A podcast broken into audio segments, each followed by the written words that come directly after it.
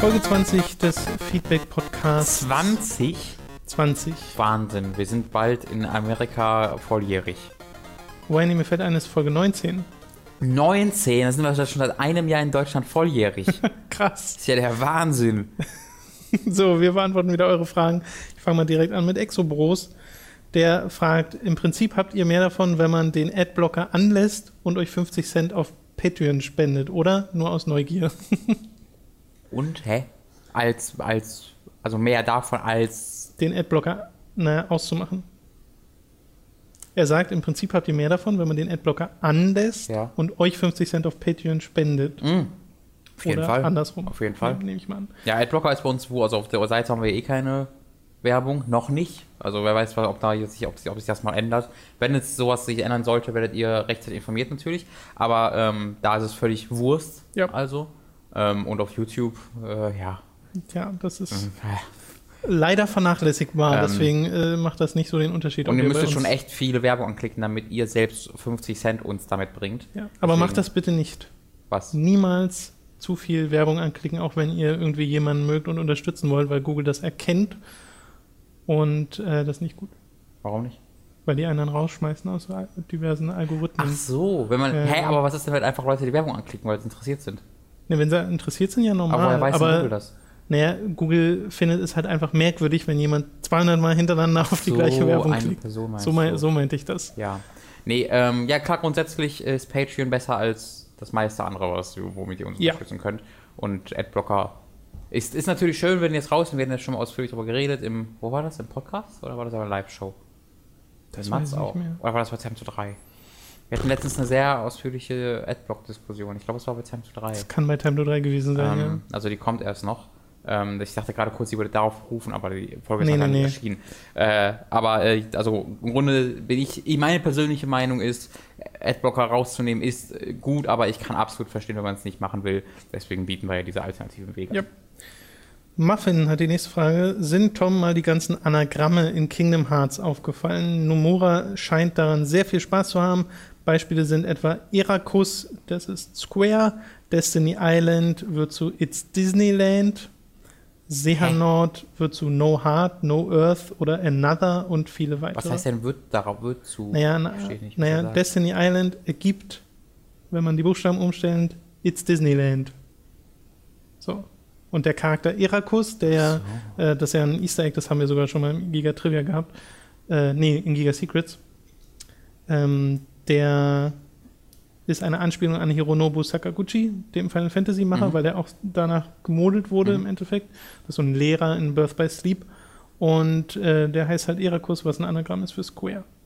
So. Ja, wahnsinnig einfallsreich.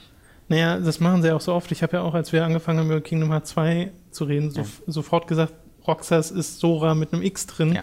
Äh, und dieses Muster zieht sich äh, durch dieses gesamte Spiel. Dass Destiny Island zu It's Disneyland wird, finde ich ein bisschen, ist kein so gutes Anagramm, wenn es It's mit drin ist. Ja, wenn es nur Disneyland wäre, wäre es cooler. Würde es also kein Kompliment für Disneyland sein, wenn das die Videospielversion von Disneyland ist. Eine leere Insel, wo man auf ein paar Holzstegen springen kann, ansonsten man möglichst schnell runter will und sich dafür ein Floß baut, Ja. weil er so scheiße langweilig ist.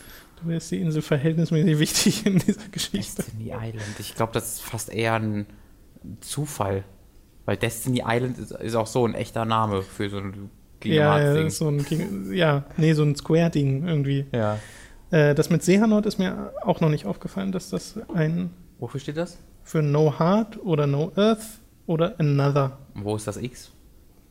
Das ist eine gute Frage. Aber das bei denen, äh, es gibt ja so Leute wie die Organisation 13 und deren Namen sind ja alles Anagramme, aber man muss das X immer wegnehmen, Achso. weißt du? So. Also ja, mir sind schon diverse Anagramme aufgefallen in der Serie, aber scheinbar nicht alle. Und ich äh, könnte wetten, dass da noch ein paar mehr drin sind. Hauke mit der nächsten Frage. Schaut oder mögt ihr Late-Night-Shows, vor allem aus den USA? Ich schaue schon etwas länger einige Clips der Tonight Show starring Jimmy Fallon, Jimmy Kimmel Live oder der Late Late Show with James Corden. Da sind wirklich ein paar witzige Gespräche und kleine Spielchen dabei. Vor allem mag ich die Lip-Sync-Battles von Jimmy Fallon. Vor kurzem habe ich dann auch Last Week Tonight with John Oliver entdeckt und war begeistert. Solch eine lustige Aufbereitung von wichtigen und ernsten Themen habe ich vorher höchstens bei der Daily Show oder dem deutschen Pendant der Heute Show gesehen, aber bei weitem nicht so gut. Meine Lieblinge waren dabei die Videos über FIFA und die Flüchtlingsproblematik. Seitdem bin ich großer Fan von John Oliver und seiner Arbeit. Äh, Das ist ja auch etwas, was wir beide sehr gerne gucken. Ja, John? Oliver sind wir, wie glaube ich, das halbe restliche Internet auch äh, große Fans von. Ähm, ich, äh, das eine Ja, aber leider wirklich nur das halbe Internet. Die andere Hälfte macht nämlich immer Downvotes bei Ja. seinen Videos. Ähm, ich glaube, es bei mir, äh, ich habe erst eine, so einen, einen äh, wie heißt die Tonight Show? Nee, Tonight Show ist eine, wie heißen sie? Welche denn? Ja, wie heißt dieses Genre? Was hat er geschrieben? Late Night Shows. Late Night Show, genau. Ähm, eine Late Night Show habe ich wirklich immer komplett gesehen. Also ansonsten bei allem, was er aufzählt, da sehe ich halt immer Clips äh, Mhm. und finde die gut. Aber es gibt eine Show, die habe ich mir wirklich immer wieder komplett angesehen und das war äh, Conan. Äh, Conan O'Brien, als er ähm, zu TBS rübergegangen ist und dann halt seine neue Show dort angefangen hat, die halt einfach nur Conan hieß. Ähm, da habe ich von Anfang an irgendwie über ein Jahr lang irgendwie jede Folge geguckt tatsächlich. Ähm, und das war großartig. Also das war, das war ja so eine Geschichte, wo er ähm, die Tonight Show von, Ja. war das die Tonight Show? Auf jeden Fall hat er was von Jay Leno übernommen und wurde dann wieder rausgekantet quasi. Es war die, die Late Night Wars, das ist eine unglaublich interessante Geschichte. Und im Endeffekt hat er dann bei einem sehr, sehr viel kleineren Sender, TBS halt, dann äh, eine neue Show bekommen. Ähm, und es war, es ist grandios gewesen. Also ich mag Conan unglaublich gern. Conan gucke halt- ich auch sehr, sehr gerne, aber halt auch eher Clip. ja, Weise. genau. Mittlerweile gucke ich auch eher die Clips dann. Ja. Ähm, er macht halt, er ist halt ganz, ganz weg von John Oliver, also er macht gar, gar nichts Kritisches oder so. Nee. Ähm, er ist halt wirklich pure Unterhaltung. Ähm, aber die macht er sehr, sehr gut. Ähm, Ja. Mittlerweile gucke ich auch noch die Clips. Ich mü- müsste mir vielleicht nochmal so eine, so eine so eine Folge angucken, komplett. Er fragt dann noch, also Hauke fragt dann noch, welche Comedians mögt ihr am liebsten aus den USA, Großbritannien, Deutschland oder insgesamt? Für Deutschland würde ich Otto Warkes herausheben. Da kann ich mich jedes Mal bei beömmeln. Auch erwähnenswert Loriot, Jürgen von der Lippe, Oliver Kalkofe, Michael Kessler und Maxi Gestettenbauer.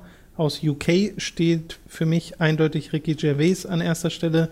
Sein Lachen ist das ansteckendste Lachen, das ich je gehört habe. Zudem Ja. natürlich der großartige Rowan Atkinson und aus den USA kann ich nicht genug von Louis C.K. bekommen. Ich bin durch Louis auf ihn aufmerksam geworden und mag seine direkte Art und Weise, Comedy zu machen. Sehr gute Liste schon mal für England Ich gerade Amerika. sagen, da kannst du dich ja einigen anschließen. Also ne? Louis C.K. ist auch mein in den Staaten auf jeden Fall Liebling. Ist, äh, äh, äh, fuck. Gervais? Ricky Gervais, ähm, auch mein Lieblings-UK-Comedian, den vergöttere ich. Also ich habe mir da die, seine kompletten Ra Radio-Episoden, der hatte ja mal eine Radioshow, zuerst nur mit Stephen Merchant und dann zusammen mit äh, Carl Pilking, äh, Pilkington.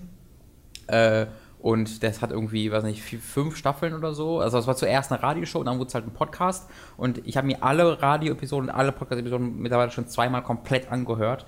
Ähm, die sind einfach so großartig. Daraus ist dann ja auch eine animierte Serie geworden, wo sie die äh, Sachen, die sie im Podcast erzählt haben, quasi so Sketches zusammengeschnitten haben und da Ja. halt Comics rumgemalt haben. Und, äh, richtig, richtig cool. An Idiot Abroad mit Carl Pilkington. Äh, eine der lustigsten Serien, die ich je gesehen habe. Ähm, und halt dann noch Steven Merchant dabei. Also da hast du, das ist das perfekte Trio. Besser geht's tatsächlich einfach nicht. Und in Deutschland, äh, da wird schon deutlich, deutlich dünner.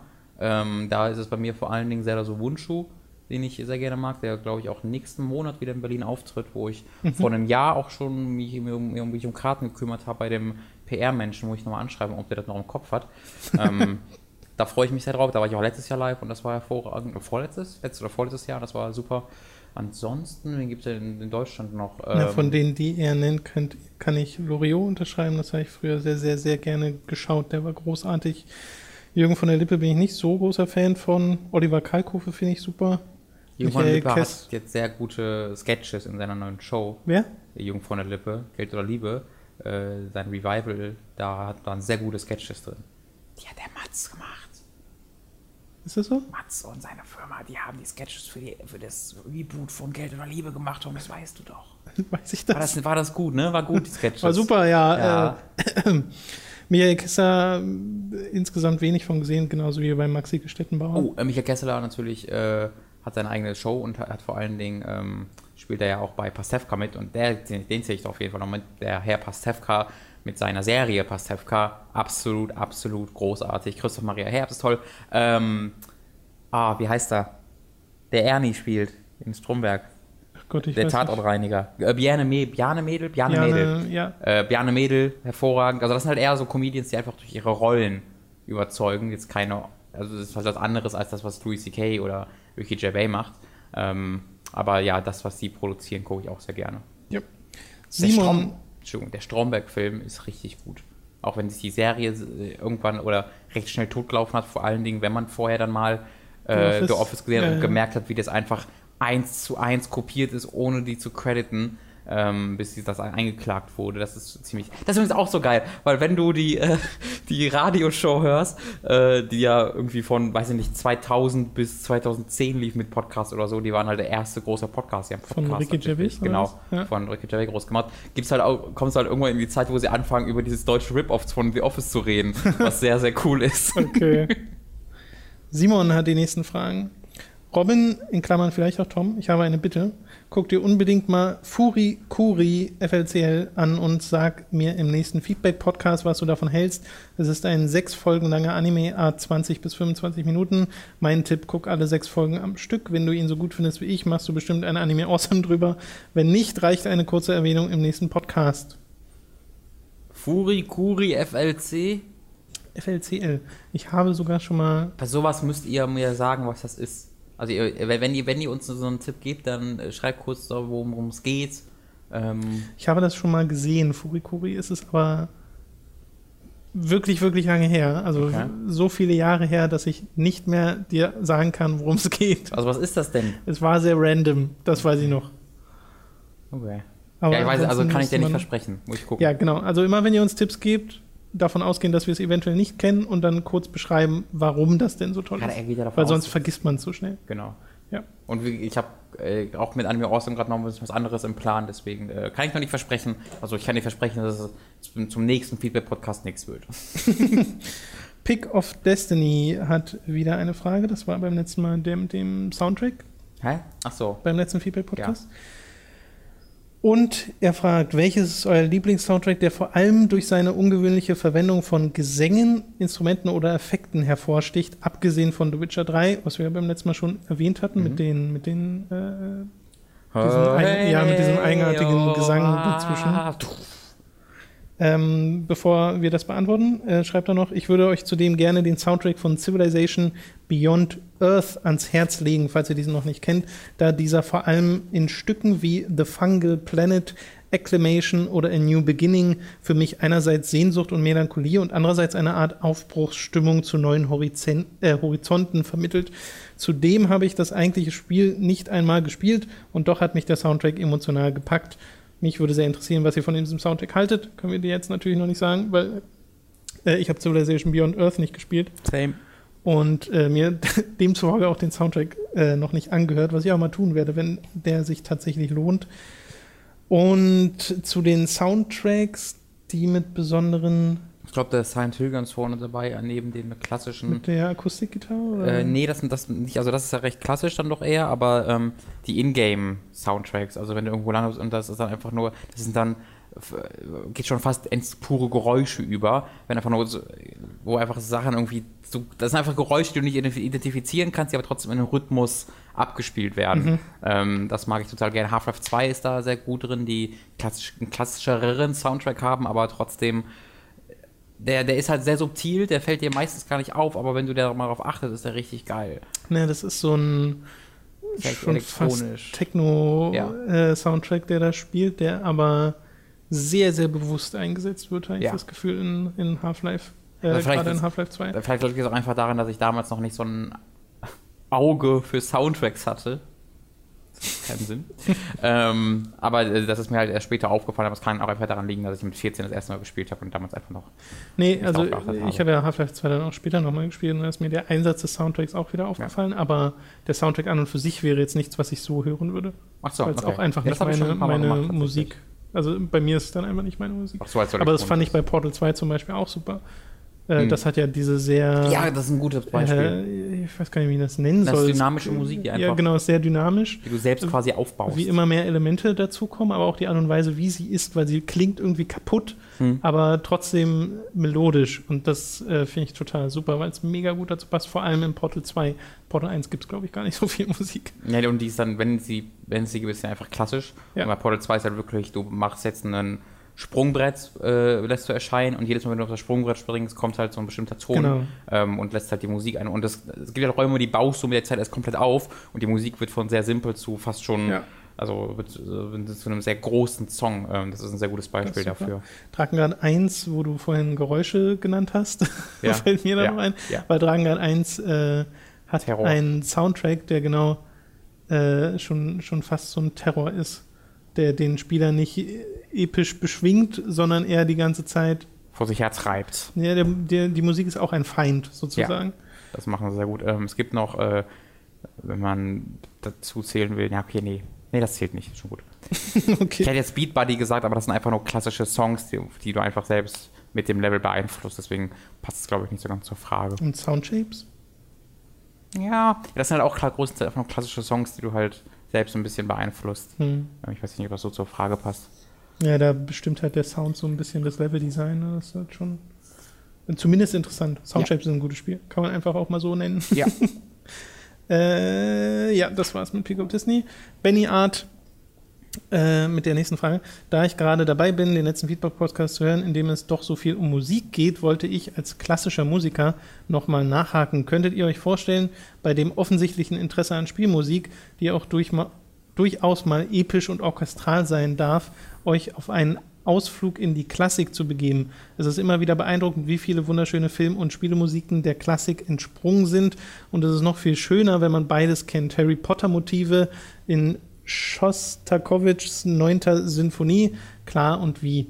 Das Barbarenmotiv aus Heroes of Might and Magic 2 hat seinen Ursprung in Bachs Toccata, wie so nicht. Ich glaube, das wäre was. Ich glaube, wenn du, da musst du dich erstmal von über so, also das ist keine Idee, die dir so in den Kopf kommt. Ich gehe jetzt mir mal so ein Ja, ja, Orchester ja. oder so an, aber ich glaube, wenn du dann wirklich da sitzt und dir das anhörst, Ja. ähm, fängt dich das sehr, sehr schnell. Ähm, und gerade, also wir sind ja Leute, die so auch auf sehr epische Musik stehen und sowas. Ähm, und ich glaube, das kann echt, echt reinhauen. Ich habe es leider noch nie gemacht, aber es steht auf der Liste. Das werde ich auf jeden Fall mal nachholen. Das mit Heroes of and Magic total interessant, weil Teil 2 ist ja was, was ich mega lange gespielt habe als Mhm. Jugendlicher und kenne die Musik da auch und weiß auch, was er meint mit dem, äh, mit dem Track, der in den Barbarenstädten spielt. Hm. Ich Ich- mir mal anhören, den Vergleich Ich wird die ganze Zeit so da, ey, das ist Asuras Wrath. Das, das kenne ich. Ja, aber das ist halt auch ein Spiel, was klassische Musik verwendet, Ja. ne? Äh, auch sehr gut verwendet. Ja. Ähm, ich, hätte schon fast gern noch mehr solcher Beispiele. Müsste man sich dann aber wahrscheinlich auch wirklich direkt mal im Vergleich anhören. Desire hat die nächsten Fragen. Ich hätte da eine ganz essentielle sprachwissenschaftliche Frage. Woher, Ja, also bist du bei uns an genau der richtigen Adresse. woher kommt dieses, in Anführungszeichen, ich habe irgendwas hier zu stehen? Ist das ein berlinerischer Ausdruck? Vor Tom kannte ich dieses zu stehen noch gar nicht. Habe diesen Ausdruck letztens in einem Radio Giga von noch jemandem dort gehört und dachte mir, ich frage einfach mal. Ich weiß gar nicht, was er meint. Äh, ist eine Sie. Und, Entschuldigung. Ach so, äh, ja, klar, das ist Desire. Desire. Und ich schätze mal, wie wenn man sagt, ich habe hier noch ein Glas zu stehen. Wer Aber sagt denn sowas? Doch, ja, also ich kenne das. Das ist aber nicht richtig. ja, Warum ist denn ein Zu drin? Was macht das Zu? Da, da, Weiß ich nicht. Da, da, da hat Desire eine sehr gute Frage. Ich muss mich dieser Frage anschließen. aber ich habe das schon mehrmals gesagt. Das äh, fällt dir ja dann auch nicht auf. Ja, wenn ich, ich, ich, ich äh, achte darauf nicht, weil sonst müsste ich das bei mir auch bemerken, jetzt, wenn ich einen grammatikalischen Fehler mache. Da hat mein Gehirn schon vor mehreren Jahren gesagt, okay, das, den Teil des Hirns schalten Das wir aus. bestimmt auch schon mal gesagt. Zustehen? Nee. zu stehen. Das ist was, was irgendwie berlinerisch oder so sein muss. Oder hier aus der aber Ecke Berliner komme ich ja nicht. Ja, aber hier aus der Ecke halt irgendwie. Ich habe ja eigentlich keinen. Akzent. Ja, nee, ist ja kein Akzent, aber es sind, sind so unterschiedliche Dinge, ob du Ja, das einen stimmt. Akzent hast oder ob du einfach nur die Sprach, sprachliche, den sprachliche Sprachgebrauch Gewohnheiten. übernimmst. Ähm, ich überlege gerade, was, was bei uns im Niederrhein gesagt wird. Da gibt es auch bestimmt so ein paar Ja, Sachen. das die mir fällt einem ja meistens erst auf, wenn irgendjemand anders sagt, was. Was? Ja, also was ist ja wie mit den Uhrzeiten. Das wäre war jetzt auch, Ja. wollte ich auch gerade sagen. Das ist so der offensichtlichste. Tom und Dani sagen oft mir eine Zeit und ich weiß nicht, was sie Ja, meinen. Viertel zehn. Viertel, was ist denn Viertel zehn? ist das Viertel nach zehn? Ist das Viertel vor zehn? Ist das Viertel nach neun? Was wollt ihr von mir? Sag doch einfach, was du meinst. Viertel zehn. Das finde ich super. Ich weiß immer noch nicht, was das ist. Was ist Viertel zehn? Viertel zehn ist 9.15 Uhr. Ah, was? Das, bei 9.15 Uhr ist nirgendwo eine 10 drin. Also sag doch nicht Viertel 10. Ja, weil die 10 zu einem Viertel Ja, ich verstehe schon die Begründung, aber das ist so, warum denn die Mathematik Ah, das da mit dem zu stehen, äh, weiß ich auch nicht, woher das kommt. Ich weiß, dass ich ähm, mal, als ich World of Warcraft gespielt habe, sehr viel mit einem Schweizer im TS war Mhm. und ähm, wir halt da sehr viel zusammen gequatscht haben und der hatte auch diverse Sachen im Sprachgebrauch, die so falsch waren, aber bei ihm richtig klangen und die man dann zumindest zeitweise übernommen hat. Vielleicht Kann es einfach was, kommt was es dort. Schweizerisch, Schwe- Schweizerdeutsch gewesen sein, dass es da richtig ist, einfach nur in Deutschland? Das, das kann auch sein, aber für, ne? für mich klingt es dann falsch. Ich weiß nicht, ob Schweizerdeutsch grammatikalisch äh, so krass Aber anders es ist. gibt eine Sache. aber es ist halt immer sehr lustig gewesen, weil Schweizerdeutsch, so richtiges Schweizerdeutsch verstehe ich ja gar nicht. Ja, ja, klar. Äh, und der hatte dann halt mal seinen Bruder oder so, der dazu kam im, im TS und Mhm. dann haben die beide sich angefangen zu unterhalten. Fühlte man sich dann immer gleich sehr ausgeschlossen. Ja. Das war Ich will- aber lustig. Es gibt eine Sache ein irgendwo in Typ. Berlin, die mich ständig fertig macht. Aber ich, äh, mir fällt nicht mehr ein, was es ist. Vielleicht kommt es noch im Laufe des Podcasts, vielleicht in der Sekunde, wo wir den Podcast beenden. Mal gucken. Okay, Desire hat noch eine Frage. Ähm, ach ja, und eine Frage ist mir noch ganz persönlich ohne Einfluss durch diesen Podcast eingefallen. Wie steht es eigentlich mit Toms Vergangenheit?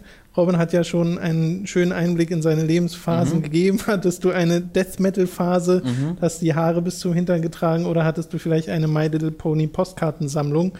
Bitte werfe etwas Licht ins Dunkel deiner sicherlich sehr spannenden Vergangenheit. Auch ich möchte mich all diesen Fragen anschließen. Da gibt's aber nicht zu Spannendes. Das ist keine, ich kann das nicht in Phasen unterteilen. Das, was ich ja ab und zu mal erzähle, das kennt ihr ja schon, wenn World of Warcraft da war und zwei Jahre das Leben bestimmt hat oder sowas. Das ist, das ist doch schon eine Phase. Ja. Und danach war so? dann die, was hast du nach of Warcraft gemacht, bis du hier warst? Dann habe ich Zivildienst gemacht. Die Zivildienstphase. Guck, wir kommen schon voran. beim Umwelt, nee, beim, Gott, wie hieß das? Landesamt, es war jedenfalls Umweltschutz. Ja, Wo, das habe ich aber auch schon mal erzählt, wo wir Biberdämme kaputt gemacht haben. richtig. Äh, Arschloch. was man ja eigentlich nicht macht, was man aber machen musste, weil sonst die, Unglaublich. die Waldstücke gestorben wären Frech. vor Überflutung. Bibermörder. Und danach habe ich Praktikum bei, nee, erst habe ich, war ich Beta-Tester bei Gamers Global, dann habe ich Praktikum gemacht bei Gamona.de und dann bei äh, Giga. Ich erzähle doch auch nicht so oft, dass ich mal fast einen Job bei Gamers Global angefangen habe. Ja, aber es ist ja immer nur fast.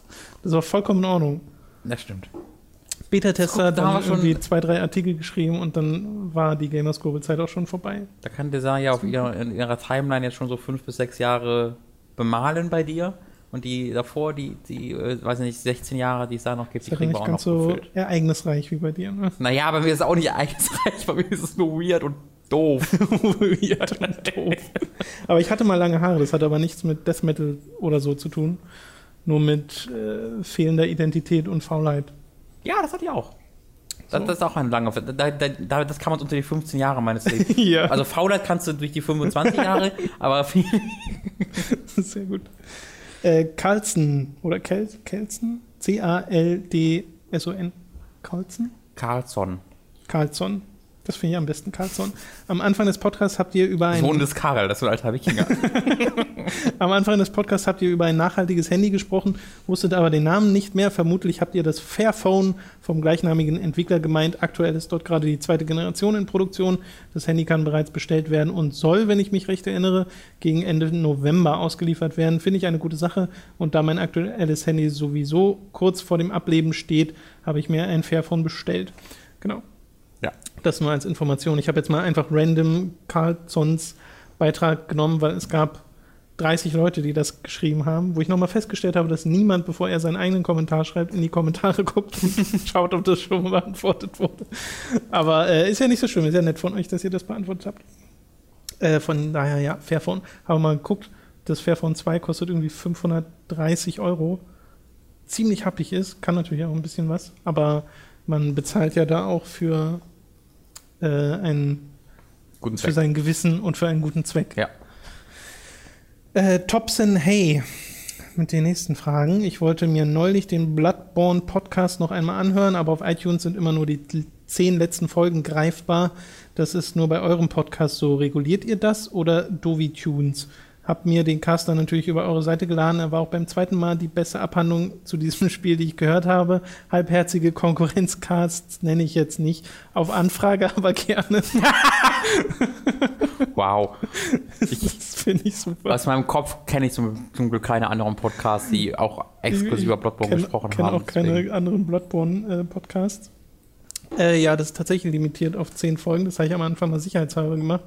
Ich glaube, ich könnte es inzwischen mal ausstellen, weil die restlichen Podcasts nach wie vor über die gleiche Stelle verfügbar sind. Ich weiß, dass ich das damals beim Random Encounter halt nicht machen konnte. Der musste limitiert sein, weil ich nicht so viel Platz hatte auf Hm. dem Server. Und wir haben jetzt wir haben den Server ja einmal geupgradet.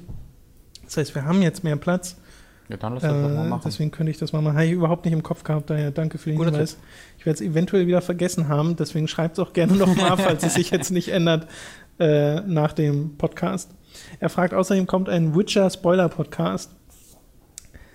Wahrscheinlich nicht. Äh, sehr unwahrscheinlich, weil ich das Spiel noch nicht durch habe. Ich auch nicht. Wahrscheinlich bei der Hälfte oder so. Oder irgendwie das Spiel kenne, ich bei 10%. Cranky Kong. Was würdet ihr zu einem Pokémon-Spiel der Hauptteile auf einer Heimkonsole halten, also mit freier Kamera, vielleicht Open World oder sogar mit Echtzeit-Kampfsystemen? Ja, ich glaube, da träumen wir alle, seit wir acht sind von. Wie würde denn ein Echtzeit-Kampfsystem funktionieren? Ja, äh, Battle, jetzt Pocken, Pocken, äh, Pocken-Tournament? in diesem Ding. Wo du direkt das Pokémon steuerst? Mhm. Nee, das muss rundenbasiert sein, das geht doch gar nicht anders. Ja, ich, also mir würde auch reichen, wenn es ein klassisches Pokémon-Erlebnis in einer Ja. geilen 3D-Welt ist, die cool aussieht. Gab sowas ja schon mal so ähnlich, glaube ich. Ja, es gab mal, oh, wie hieß denn das? Äh, ich habe leider vergessen, wie es hieß, aber es war es nicht so ganz. Auf Gamecube meinst du, oder? Ja. ja. Äh, aber ja, das ist äh, Traum vieler. Mir würde aber auch schon, ich, ich würde mich schon sehr freuen, wenn Nintendo einfach mal die alten Pokémon-Spiele, Mhm. die für Game Boy, Game Boy Color und Game Boy Advance äh, in der Virtual Console released. Okay. Das machen sie einfach nicht. Sie bringen diese, es gibt das Pokémon Trading Card Game für den Game Boy in der Virtual Console. Es gibt Jetzt das Pokémon Pinball, Pogo äh, ne, es war noch irgendwas, ich Das glaube war aber so Pinball war es nicht. Das Pinball-Spiel soll richtig gut gewesen das habe ich so oft viel gespielt. aber- Ähm, es war noch irgendein Pokémon-Spiel. Nee, ich glaube, es war so ein Puzzle-Ding. Sowas wie Dr. Mario nur mit Pokémon. Hm. Ähm, sowas gibt es, diese alten Spiele, aber nicht die alten Hauptteile. Und ich glaube, das machen sie, weil sie Angst haben, dass es den Zahlen der aktuellen Spiele schadet. Weil Hm. ich kann mir nicht vorstellen, warum sonst. ja, Eigentlich müsste sich das doch verkaufen wie geschnitten Brot, wenn, die, wenn du diese alten Teile auf deinem 3DS hättest. Und ja, hätte ich, hätte ich total gerne. ja, ich auch. Weil ich habe die Cartridges noch. Ich habe die Cartridge von Silber, von Blau und von äh, Saphir. Und die von Silber, da funktionieren die Speicherstände nicht mehr, aber die Batterie alles müsste ich mal wechseln. Ja. Aber sowas würde man vermeiden, wenn man einfach die Dinger digital hätte. Und zwar nicht über einen Emulator. So, was würdet ihr gerne als Item im neuen Zelda sehen? Die Frage kann ich, glaube ich, nicht beantworten. Weil, keine Ahnung. Ich würde ein gutes Zelda würde ich gerne als nächstes sehen. Und zuletzt, was würde für euch das neue Zelda komplett zerstören? Wenn es genauso wäre wie Skyward Sword. Ich mag Skyward Sword im Nachhinein wirklich nicht so ge- gerne. Ähm, ja, aber ich habe schon ein bisschen Angst vor diesem ganzen offene Welt-Dings, was es ja irgendwie immer ein bisschen hatte, aber scheinbar nimmt sich ja Nintendo ein bisschen mehr vor. Äh, und ja, ich weiß es ja noch nicht. Ich, so, so, ich kann noch keine Vorfreude zum nächsten Zelda entwickeln. Ja, Weil das, was sie bisher gezeigt haben, abgesehen von dem einen Shot, den sie in dem E3 Direct gezeigt haben, der sah gut aus. Aber das, was sie danach mal gezeigt haben, so vom Bildschirm abgefilmt, das sah einfach nicht, nicht sonderlich spannend aus. Ja. So, Rennen hat die nächsten Fragen. Vor einer Weile hörte ich mir mal wieder Musikstücke aus der Yakuza-Reihe an, unter anderem auch eines aus dem fünften Teil, welches ich kurz nach der Veröffentlichung gespielt habe. Dieses Musikstück, welches ich hier gerne noch verlinke, hat sie auch gemacht, habe ich vorhin sogar gehört, als ich die Fragen rausgesucht habe, wird im Spiel von Haruka Sawamura gesungen und aus genau diesem Grund werde ich immer wieder von dem Stück ergriffen. Schon seit dem ersten Teil der Reihe verfolge ich diese leidenschaftlich und habe eine gewisse Verbindung zu Haruka aufgebaut, die man im ersten Teil schon im Alter von neun Jahren kennenlernt. Im Laufe der Reihe wird sie dann auch älter, ihr Charakter entwickelt sich und so auch ihre Träume. Für mich war beim reichlichen Nachdenken diese spielübergreifende Entwicklung etwas Einmaliges in diesem Medium.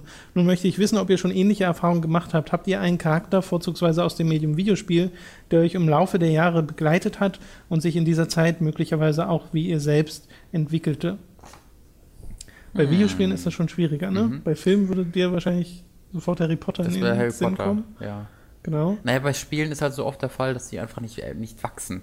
Ja. Ähm, auch emotional nicht, aber vor allen Dingen halt auch einfach nicht von dem Alter, weil da hast du einfach nicht diese, äh, diesen, de, den Zwang, dass der Schauspieler Ja. gezwungenermaßen älter wird ähm, und deswegen bleiben die einfach meistens so wie also das wäre jetzt halt zum Beispiel bei vielleicht bei so einem Uncharted ähm, Nathan Drake ist heute immer noch der gleiche der damals war. Ähm, Wobei sie da ja jetzt mit Uncharted 4 scheinbar zum ersten Mal das wäre ihn ganz ein schön ja. bisschen älter machen. ich überlege gerade wirklich. Äh, ich glaube Snake ist so ein bisschen sowas. Ähm, Ja, Solid Snake ist auf jeden Fall so eine Reihe, die einem so lange also ich meine jetzt im speziellen Solid Snake als Charakter der Ja. hat sich entwickelt o Ocelot ist Wurde auch älter. Äh, Ocelot ist natürlich äh, ein cooles Beispiel, aber da ist- scheitert halt ein bisschen daran, dass das so wild durch die Zeit springt und Ja. du nicht die Entwicklung einfach nachvollziehen Nicht kannst. linear. Ähm, hm, Ja, also ich merke es jetzt gerade beim Nachholen von Kingdom Hearts, weil ja Sora Ja, altert von Kingdom Hearts 1 zu Kingdom Hearts 2. Ich habe ja letztes Mal schon gesagt, das ist das, was für mich Harry Potter ist, ist für viele einfach echt Kingdom Hearts. Und ich glaube, auch in dem Belang ist das eine ganz Das gute kann gut sein, weil ja die Leute auch sagen, dass die Geschichten ähm, düsterer werden mit der Zeit. Ja. Also dass Kingdom Hearts 1 noch sehr leichtherzig ist, was es ja auch ist. Äh, Kingdom Hearts 2 dann auch, obwohl es schon eine etwas äh, komplexere Geschichte hat. Hm. Und dann habe ich ja jetzt 358 over two days gesehen, was so als Filmvariante dabei war. Und das hat schon eine Geschichte, die hat zumindest ein Ende, was ein bisschen bitter ist. Und Birth by Sleep sagen die Leute auch, dass es ähm, etwas finsterer wird. Und viele Leute sagen, glaube ich, auch, dass Birth by Sleep ihr Lieblingsteil ist. Deswegen bin ich auch gespannt, den weiterzuspielen. Da bin ich aber gerade nur zwei Stunden drin. Ja, das, ähm, ist, passt, das passt auch so Deswegen kann das sein, dass das dann auch was ist. Ich habe gestern, ich habe ja schon erzählt, oft erzählt, ich gucke mir so gerne so Reaktionsvideos an von Leuten, die irgendwie den Trailer zum ersten Mal sehen. Und ganz o- vorne dabei ist der Reveal von Kingdom Hearts 3. Ähm, weil das am Anfang für ganz viele Leute so aussieht. Also erstmal wurde das ja revealed, als zuerst der, äh, der, die Änderung von Final Fantasy 13 versus 13 auf 15 angekündigt wurde. Dann sagte er, äh, Nomura hier noch ein Trailer und dann kommt das Disney-Logo und dann kommt aber erst so so eine, ja, so eine Collage von den alten Teilen, sodass Ja. die alle dachten, okay, dass eine HD-Collection angekündigt wird. Ähm, aber dann kommt die CGI-Variante, Ja. wo man halt CGI-Sora sieht äh, und dann hebt den Schlüssel auf und dann kommt der Kingdom Hearts 3. Und die Leute fangen einfach an, also zu weinen wie nichts anderes. Und die sind dann alle so ein bisschen jünger als ich, so oftmals. So, die sind ungefähr so alt wie ich, aber vielleicht so ein, zwei Jahre jünger. Ähm, die dann halt wirklich seit acht Jahren oder sowas, also wann ist zwei rausgekommen? 2007 oder so? Sechs? Zwei ist 2005 rausgekommen. Fünf, okay, also die seit zehn Jahren auf den dritten Teil halt warten ähm, und die halt irgendwie den, den zweiten Teil mit 15 gespielt und jetzt 25 oder die mit 13 gespielt haben und jetzt 23 sind. Und wenn er das mal aus der Perspektive betrachtet, wenn du irgendwie 13 warst oder 14 warst, also so, das ist die Zeit, wo du am stärksten geformt wirst und am Ja. offen, so mega offen bist für alle neuen Erfahrungen und sowas und die dich dann halt auch sehr zeichnen und du das mit 14 so das letzte Mal in so einem großen Teil gespielt hast und dann jetzt mit 24 den dritten Teil siehst, dann ist das halt was sehr Nostalgisches. Ja. Deswegen, das ist sehr, sehr ähnlich zu dem, wie, wie es bei mir mit Harry Potter war. Das ist halt ein großes Ding, ne? Kingdom Hearts für einige, weil die Reihe ja auch schon weit mehr als drei Teile umfasst. Ja. Und das hatte, glaube ich, auch letztens einer in den Kommentaren geschrieben, Zwar warten die Kingdom Hearts-Fans alle auf den dritten Teil, Mhm. aber wenn er ehrlich, muss, ehrlich ist, muss er sagen, dass sie schon zweimal einen dritten Teil hatten, weil Birth by Sleep und Dream Drop Distance so wichtig sind für die Geschichte, dass sie im ja, ist aber Endeffekt diese ne? Peace Walker Ja, genau. Reihe so im Endeffekt einnehmen. Äh, wo man ja bei Metal Gear Solid auch sagt, Peace Walker ist im Endeffekt auch eine Hauptgeschichte. Ja. So. Auch wenn da nicht die Zahl hintersteht. Ja, es ist halt einfach von dem Effekt, den das auch Nee, es ist halt das erste Mal wieder ein Ableger großes und so. Konsolen Genau. Kingdom Hearts und das ist halt, vor allem sieht es ja auch super aus. So Genau. grafisch wirklich der Hammer. Äh, ja, Ich überlege gerade immer noch wegen der ursprünglichen Frage, ey. ob dir noch ist was eine anderes einfällt? Echt, das ist eine echt gute Frage. Naja, Final Fantasy wäre halt eine Serie, die einen lange begleitet, aber die hat halt keine Charaktere, die da mitwachsen. Ja, Deswegen geht das auch nicht. nicht wirklich, nee. Vielleicht Nee, ist ja das jetzt für einige Final Fantasy 13. Get out. Get out. Get out.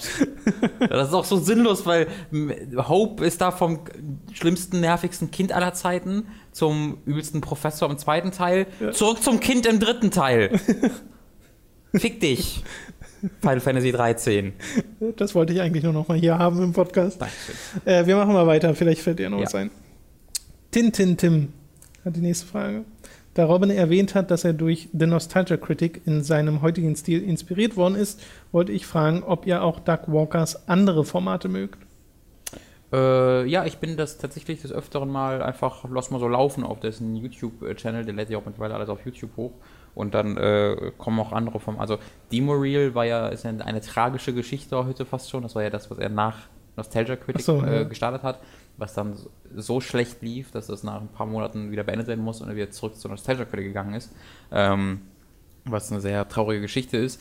Äh, aber ansonsten von ihm selbst, mir gefällt noch einfach, mir gefallen seine Vlogs halt ganz gern. Einfach, wo, wenn er mit seinem Bruder ehrlich, so Siblings Rivalry nennen sie es, Mhm. glaube ich, wenn er einfach da über die äh, Filme spricht. Oder er hat noch äh, What I Really Think oder so heißt das, wo er die Filme, die er in Nostalgia Critic reviewt, ähm, nochmal ernsthaft so seine ehrliche Meinung dazu sagt, was auch immer interessant ist, da hat er mit seinem Bruder letztens über die ersten drei oder über alle drei äh, unendliche Geschichte Filme nochmal geredet.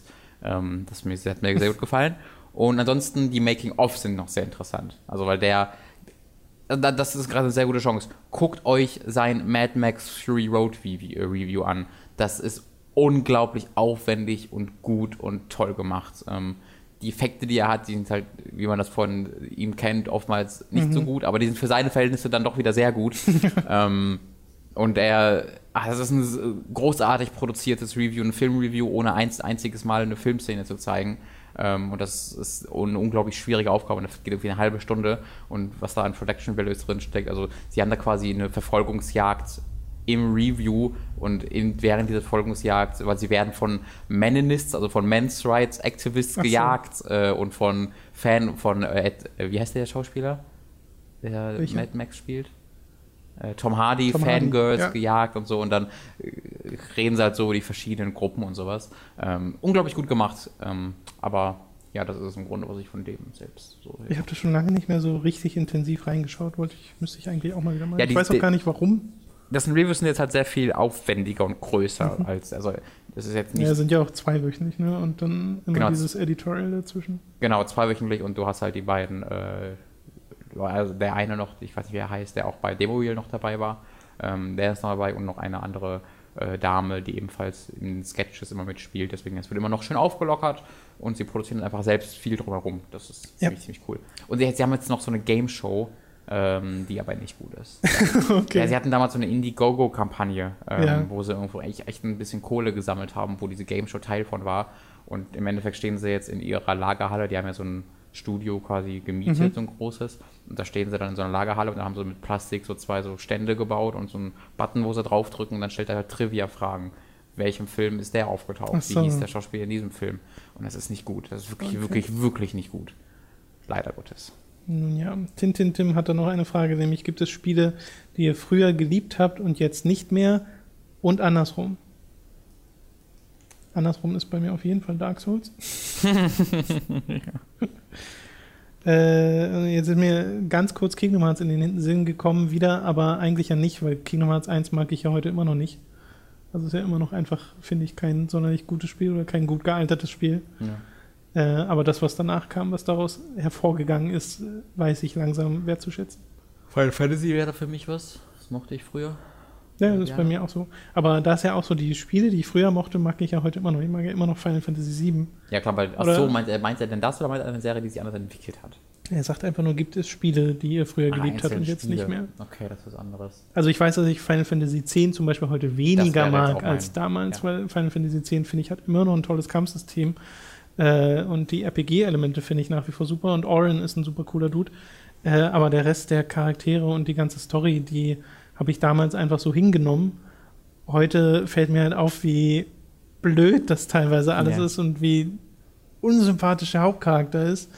Ähm, das würde, wobei ich finde fast noch schlimmer bei Final Fantasy X diese ganzen Rätsel zwischendrin wo du Edelsteine aus irgendwelchen Altaren rausgenommen hast. Liegen, ich habe auch diesen fetten weißen ja, ja, äh, Lösungsbuch-Ding, äh, aber das wäre. Oh. Ich hatte 10 damals direkt mit diesem Lösungsbuch durchgespielt quasi. Ähm, da immer reingeguckt bei solchen Sachen. Deswegen habe ich mir dann auch, wo ich 13 bestellt habe, das 13-Lösungsbuch dazu bestellt. Oh. Und hast das so neben liegen und müssen wir so, hm, also, äh, warum fuck? Mist. Was steht da drin? ja, lauf dann dahin und da hast du noch eine Schatztruhe, die du vielleicht verpassen kannst, wenn du auf einem Auge blinde und nur zwei Finger hast an jeder Hand. Hm. Äh, ich muss mal eigentlich nochmal reingucken. Das Level-System wird ja vor allen Dingen. Und das Crafting-System, was, ein, was keiner jemals verstanden hat. Ich glaube, das übernimmt erst mal 150 Seiten, um das zu verstehen. Das ist aber auch so ein Square Enix-Ding, dass immer so gimmicky Kram mit reingeworfen wird. Also bei Final Fantasy X haben sie ja gesagt, okay, wir machen mal das Sphärobrett draus. Mhm. Das fand ich ziemlich cool. Ich weiß nicht, ob ich das heute noch cool finde, oder ich weiß, ich fand es damals ziemlich cool, weil du deine Charaktere... Das ist gleich wie 13, tatsächlich. Eigentlich schon, ne? Nicht, also, ist, also du hast mehr Möglichkeit als bei 13 natürlich, ähm, aber es ist einfach eine sehr übermäßig komplizierte Art und Weise, das darzustellen, finde ich. In 13 oder in 10? In 10. Es gäbe, es gäbe einfachere Wege, diese Menüs zu zeigen, anstatt dieses Wahrscheinlich. Brettspielbrett. Ich weiß nur, dass ich das damals halt cool fand. Mir fällt gerade ein, es gibt ja auch noch da die, so die Sache, dass du dass jeder quasi auf einem großen Brett ist und du dann mit deinem Teil das auch irgendwie in die genau. Gegenden von das Luna fand ich halt total genau, cool, weil ich das halt cool, auch gemacht habe. Ja, ich habe das auch zu lange nicht mehr gespielt, dass ich jetzt wirklich was Sicheres zu sagen könnte. Deswegen, ja. Ähm, ich, mir, mir fällt tatsächlich nichts, gerade nicht so wirklich ein, von, wo ich wirklich bei einem konkreten Spiel meine Meinung geändert habe. Hm. Sorry, kann ich nicht beantworten. Dann machen wir einfach mal weiter mit MK Indiana Jones, was haltet ihr von Point-and-Click-Adventures, also klassische wie Indiana Jones und Fate of Atlantis von LucasArts oder auch neuere wie Deponia und Delic? Hat man sicherlich schon mal die Frage. Ich habe sie jetzt mal reingenommen, weil äh, ich auf eine Videoreihe hinweisen will von Innuendo Studios, so heißt der YouTube-Channel, Innuendo Studios. Der hat damals schon ein Video gemacht zu Phil Fish. Ähm, Ach, der ist es, ja. Okay. Genau, und der hat auch diese Videoreihe gemacht, Why mhm. Are You So Angry oder so. So gut. Genau. Und äh, der hat eben auch separat davon eine Videoreihe, wo es einfach ums Adventure-Genre geht und um, ähm, hat jetzt zur E3 war das, glaube ich, zuletzt ein Video zu diesem Thema gehabt, wo es um die Zukunft äh, des Adventure-Genres geht und äh, um die Kritiker und die Fans und dass Fans immer dieses klassische Point-and-Click-Adventure wollen und deswegen so Sachen auf Kickstarter entstehen wie Broken Age, mhm. die halt spielerisch sehr klassisch sind. Ähm, und dass die Leute da gar nichts anderes wollen vom Adventure-Genre, es aber schon längst ganz viele andere Sachen gibt, äh, die in diese Richtung gehen. Und er nennt dann halt so Sachen wie The Witness und ein paar kommende ähm, Spiele, die rauskommen, ein paar kommende Indie-Titel. Und da sind ein paar richtig coole dabei, von denen ich mir leider von keinem den Namen gemerkt habe, aber äh, da müsst ihr einfach mal reingucken. Es sind wirklich ein paar coole Titel, die er da nennt. Äh, vor allem konzentriert er sich da auf Spielmechaniken, die diese Titel einführen, die dieses Genre weiterbringen können. Eines ist hier, ähm, wie heißt denn das, wo du diesen äh, heißt es Firewatch? Ja, es gibt Firewatch. Ego-Modus, wo durch den Wald. Mit Walkie-Talkie. Ja. Genau, und dieses Walkie-Talkie nennt er zum Beispiel als ein Feature, okay. weil es halt das äh, Look-At ersetzt aus mhm. äh, Point-and-Click-Adventures, was halt, was man akzeptiert hat mit der Zeit, was aber inzwischen nicht mehr so viel Sinn macht, weil die Charaktere zu sich selbst reden ja. und sich selbst Sachen beschreiben. Ja. Und dort beschreibst du etwas zu jemandem, der über das Walkie-Talkie mit dir äh, spricht, wodurch dein eigener Charakter charakterisiert wird und du etwas über den anderen erfährst und eine Beziehung aufbaust und das äh, erklärt er dann halt so ein bisschen, wie, wie das einen so Einfluss äh, darauf haben kann. Ja, das ist ein guter, guter, guter Kanal. Ja. Das ist der, der auch dieses äh, Wild so Angry Ding, was halt sich so auf Gamergate bezieht, das ist halt, er betrachtet, das aus einer sehr psychologischen Sicht. Ja. Du, jetzt nicht aus einer, der hat Recht und der hat Unrecht, sondern deswegen reagieren Leute so auf solche und solche Dinge. Ähm, und das ist eine sehr, sehr interessante, coole Analyse. Genau, ansonsten äh, bei mir persönlich ist es, äh, also ich habe, glaube ich, mit Point-and-Click-Adventures, mit den ganz klassischen nicht mehr ganz so viel an Hut. Ich mag die alten immer noch total gerne, Mhm. weil ich sie auswendig kenne. Aber so ein neues Point-and-Click-Adventure, wie gesagt, das kann mich nicht mehr, konnte mich schon lange nicht mehr so richtig kriegen. Ich, ich, ich bin halt großer Fan von Geschichten erzählen in Videospielen. Ja, weniger, und bin ein großer, kriegen, aber die weniger großer weniger. Fan vom Rätseldesign von Spielen. Deswegen spiele ich halt einfach mit Lösungen und dann bekomme ich coole Geschichten erzählt, Ja. komme da recht schnell durch. Äh, Habe ich schon mal erzählt, Baphomets Fluch war das erste Spiel, was ich so viel gespielt habe, wo ich, ich weiß noch genau, dass ich anhand von Baphomets Fluch von meiner Mutter erklärt bekommen habe, wie man Spiele installiert, äh, auf meinem PC. Ich kenne auch, ich kenne auch wirklich genau dieses Menü, das da angezeigt wird, wenn man es installiert und so. Ähm, was halt auch ein Point-and-Click ist. Das, ja, also ich mag das Genre immer noch gerne. Dropsy, gerade ein äh, cooles Ja, aber dann magst du ja, du magst ja die Geschichten. Du magst ja trotzdem nicht das Genre. Naja, die Sache Könnte ist, ja spielerisch in einem komplett anderen Korsett stecken. könnt, ja, aber ich mag halt, ich, weil das Genre formt ja auch ein bisschen die Art und Weise, wie sie Geschichten erzählt werden. Und das mag ich halt. Ich mag halt dieses, die Charaktere stehen da einfach und erzählen ein bisschen was und es ist sehr langsam. Ja, das so. finde ich, das finde ich auch nach Und wie das hast vor. du halt in keinem kann man, anderen Genre so kann man auch nach wie vor machen. Äh, aber dann sollten die Point-and-Click-Adventures ein bisschen rausgehen von diesem Rätselfokus. Aber es, also es gibt ja viele Leute, die wollen das, deswegen ist es vielleicht. Ja klar, das Ist ist, ja gut so. äh, genau das wird auch in diesem Video, in dieser Videoreihe besprochen. Ich meine, es gibt ja auch mittlerweile sehr, sehr viele Alternativen, wo halt die Walking Simulators, die ja im Grunde äh, ein Beispiel sind von Adventure Games ohne Rätsel. Genau. Nur hast du da halt sehr selten wirklich Dialoge oder Ja, genau. viele Charaktere, Ja. sondern erkundest eher einen meist verlassenen Ort, weil das halt Indie-Entwickler sind, die nicht sonderlich viel Budget haben Ja. und allein schon einen Menschen zu modellieren, schießt dein Budget in die Höhe, wenn du es gut machen willst. Ähm, und ja, also da, ich weiß, was du meinst. Und ich kann das auch immer noch genießen. Und ich finde sowas wie Dropsy zum Beispiel wesentlich interessanter als jetzt das nächste normale Point-and-Click von Dedelic oder Mhm. sowas. Weil das halt ein bisschen was anderes macht, indem es auf jede verbale Kommunikation verzichtet. So. Oh, jetzt kann ich nochmal auf eine frühere Frage kurz, die hat man schon beantwortet, aber äh, wegen Soundtracks mit Geräuschen und so, Deponia-Soundtrack äh, funktioniert viel mit Müll, der aneinander klackt. Mhm. Weißt du, so. du irgendwie, dann, da- daraus wird dann Musik gemacht, Okay, das cool. ist sehr cool. Okay, so. X Silber AMV. Wann kann man ungefähr mit dem MGS5 Spoiler Podcast rechnen? Das äh, ist schwierig. Also ich habe, ich sitze an einem Video, beziehungsweise habe das Skript für dieses Video geschrieben. Das muss ich nochmal mit Robin durchgehen. Ach, das muss ich noch, Entschuldigung, habe ich vergessen Genau. lesen, ja. Und wir wollen dann auch noch mehr dazu machen. Ich weiß ehrlich gesagt gar nicht, ob dann noch ein Spoiler-Podcast reinpasst, weil man dann eventuell schon alles gesagt hat. Naja, wir, wir sagen die ja eher dann einzeln. Ja, ja, vielleicht schon Diskussion wäre schon, schon noch interessant. Äh, ich überlege halt immer wieder, ob man nun noch wartet, bis man Mats mit reinnimmt, aber das dauert das dann dauert wieder so lange. lange. Und Ich glaube, den Martin könnte man dann noch mit reinholen vom Kika. Ja, das Hm. wäre eine Möglichkeit. Mal gucken. Also es ist immer noch eine Möglichkeit, erstmal gucken, dass wir die Videos beko- äh, fertig bekommen. Ja. Aber ich da gibt's Ich habe meins halt noch gar nicht angefangen. Ähm, da gibt es keinen Termin. genau, nee, da gibt es keinen Termin. Das wird eher noch was dauern. Es ist ein Vorhaben, aber kann noch dauern, genau.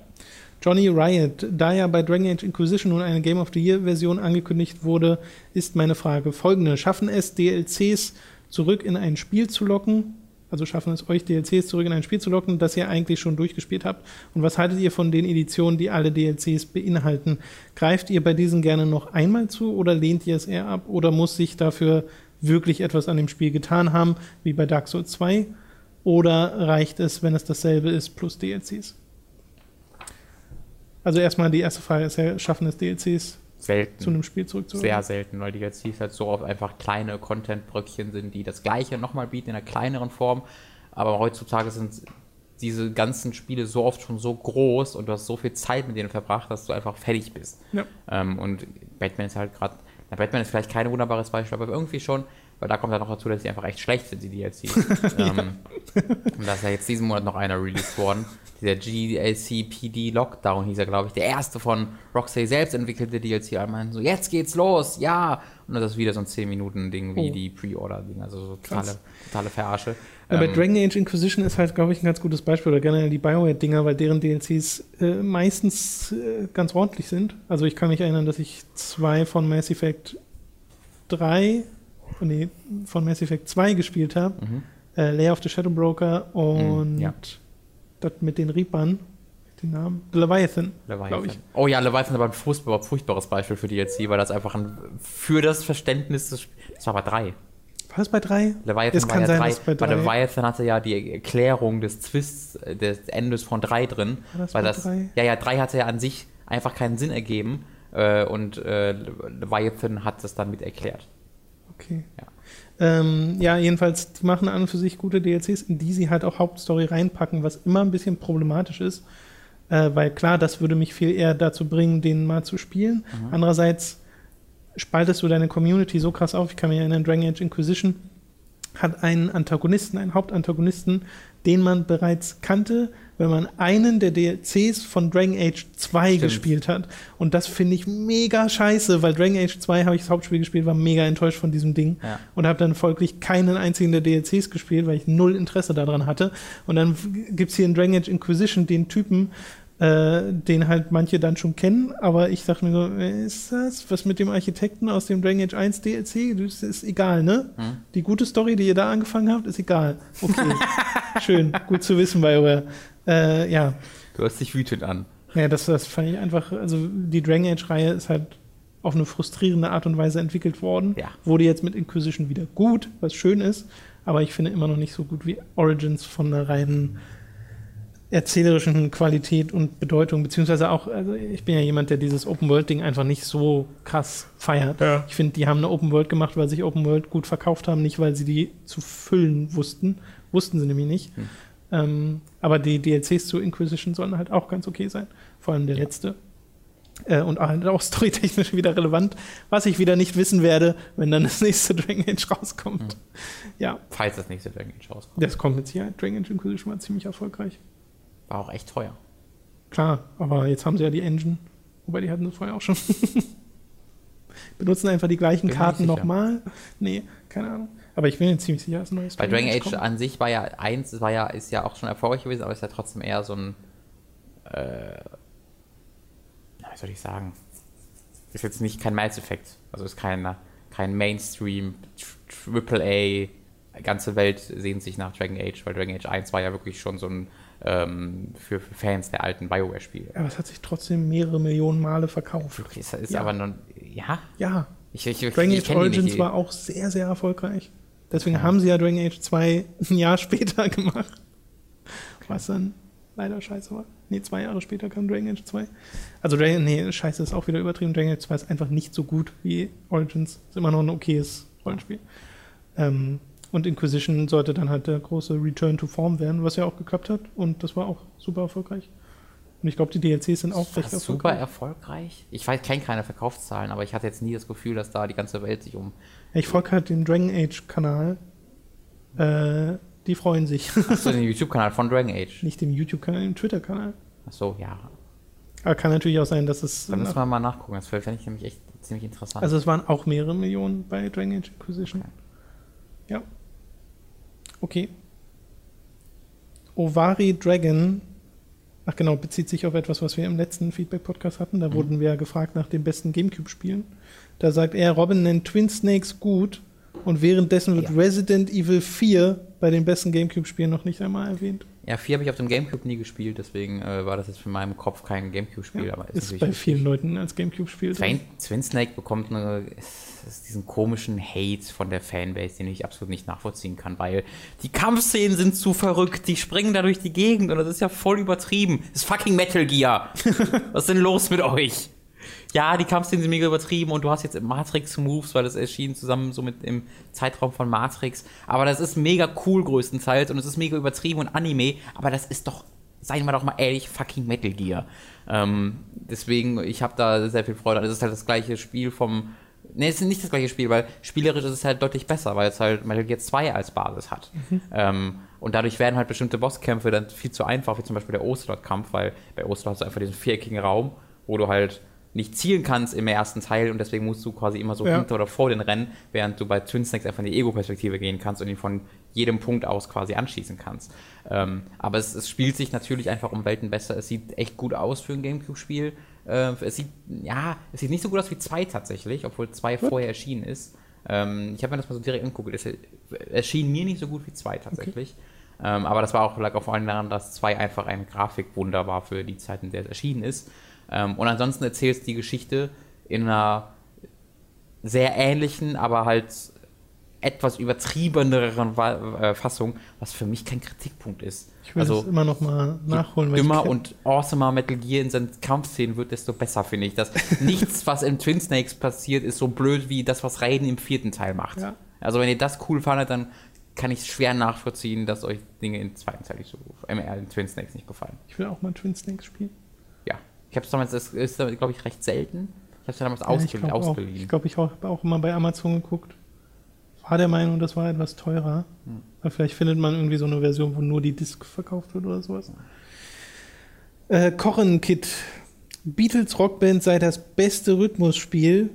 Das war auch wieder eine Frage aus dem letzten Ja. Ding. Pah, ihr habt wohl beide noch nie Osu gespielt. Oso wäre übrigens nicht.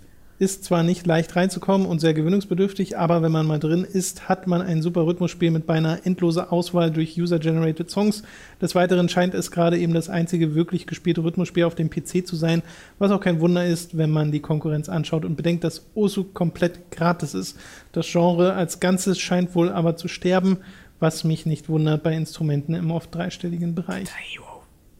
Hero 4 und Rockband 4. Sie kommen halt gerade wieder, ne? Geht aber live, ja. Ja. Also gerade, wenn sie gerade, wenn es einige Zeit in den letzten fünf Jahren oder vier Jahren gab, wo dieses Genre nicht am Sterben war, dann jetzt. Allerdings muss ich dazu sagen, dass ich damals an so Spiele wie Osu, was ich kenne, weil Osu eine Reihe ist, zu der Elite Beat Agents gehört. Und Okay. Elite Beat Agents, daran denke ich nicht, wenn ich an Rockband denke, weil das für mich so komplett unterschiedliche Sachen sind, ob ich nur mit einer Plastikgitarre das mache. Und da finde ich, von dem Plastikgitarren-Rhythmus-Spielen, ist, finde ich, Beatles Rockband einfach. Ja, weißt du, was Oso als zum Beispiel hat, ist äh, User-Generated Musik. Weißt du, was sie nicht haben? Fucking Beatles-Musik. Und äh, die Elite Beat Agents fand ich super. Und da gibt es ja auch noch andere Spiele, die halt rhythmusbasiert sind, wie Rhythm Paradise, auch ein tolles Spiel ist. Und äh, das ist mir da gar nicht in den Kopf gekommen. Obwohl wahrscheinlich, wenn es so ein PC ist, kannst du wahrscheinlich Beatles auch einfach reinhauen, ne? Geht wahrscheinlich. Aber dann hast du immer noch nicht diese Präsentation und so. Ähm, Beatles ist einfach echt ein unglaubliches äh, ganz Gesamtpaket. Ja. Gurkenglas halb voll, angelehnt an das momentane Layers of Fear Let's Play. Habt ihr euch jemals mit Malerei befasst oder mit Kunst allgemein, wie Hört zum Beispiel klassische Musik? Also bekommt man das nicht mit, wenn wir Echt eine unverschämte Frage, Gurkenglas. Also ich möchte nur mal kurz erwähnen, ja, das ist, dass ich, das glaube ich ganz gut ist, dass Mats sich nicht damit befasst, weil wenn er noch nicht mal Flamingos erkennt das, oder, und, und das Selbstporträt eines männlichen Zeichners als ganz offensichtlich eine Frau erkennt, ähm, da möchte ich nicht wissen, wie seine Kritiken zu Mona Lisa aussehen. Ja, dieser Teenager, der sich hier selbst gemalt hat, der Harald, der, der sieht gut aus. Das muss ich noch mal kurz betonen. Das war, das hat, Also bei dem, bei dem, bei dem Porträt das hat ich mich so fertig gemacht während dieser Folge, dem- dass er meinte, das wären keine Flamingos. dem- Das waren so offensichtlich Flamingos. Ich wollte gerade sagen, bei dem Porträtbild kann ich verstehen, dass das ein bisschen in beide Richtungen auszulegen ist. Aber bei den Flamingos sage ich auch sofort Flamingos. Das waren so offensichtlich Flamingos. Aber ich glaube, was Mats da ja ansprechen wollte, ist, dass man nicht absichtlich Flamingos erkennen soll. Ja, doch! Irgendwas anderes. Aber ich würde auch sagen, es sind halt Flamingos, die da gezeichnet wurden. So offensichtlich, absichtlich gemalte fucking Flamingos. Hallo Mats. Das hört doch unsere Content nicht. Und selbst wenn doch, du bist dumm und doof und ich liebe dich ein bisschen, aber das war was Dummes. Arschloch, Hase, Schön. Schatz. Das ist eine sehr gesunde Beziehung, die ihr da. Lass mich in Ruhe! Um mal die Frage von Gurkenlass zu beantworten. Äh, nein. Ich habe äh, das lange Zeit studiert, äh, aber äh, lass das nicht gern raushängen. Okay. Mr. Gesellenstück. Dank Toms Schilderung seiner Kingdom Hearts Erfahrung bin ich nun hooked. Damals habe ich mir Teil 1 zum Release für die PS2 gekauft und war sehr enttäuscht. Deshalb frage ich mich, was alle daran finden. Nun möchte ich der Reihe nochmal eine Chance geben, mich aber nicht ein weiteres Mal durch Teil 1 quälen. Den werde ich mir lediglich als YouTube-Film ansehen. Ich blicke bei der großen Masse an Titeln aber nicht durch. Deshalb meine Frage, reicht es, wenn ich mir die 2.5 HD Collection besorge? Oder ist auf der 1.5 HD Collection bis auf Teil 1 noch wichtiger Content, der zum Kanon beiträgt? Wir müssen So. ein bisschen gucken, dass wir nicht zum Kingdom Cast werden. Ich muss das mal kurz betonen. Kingdom Cast.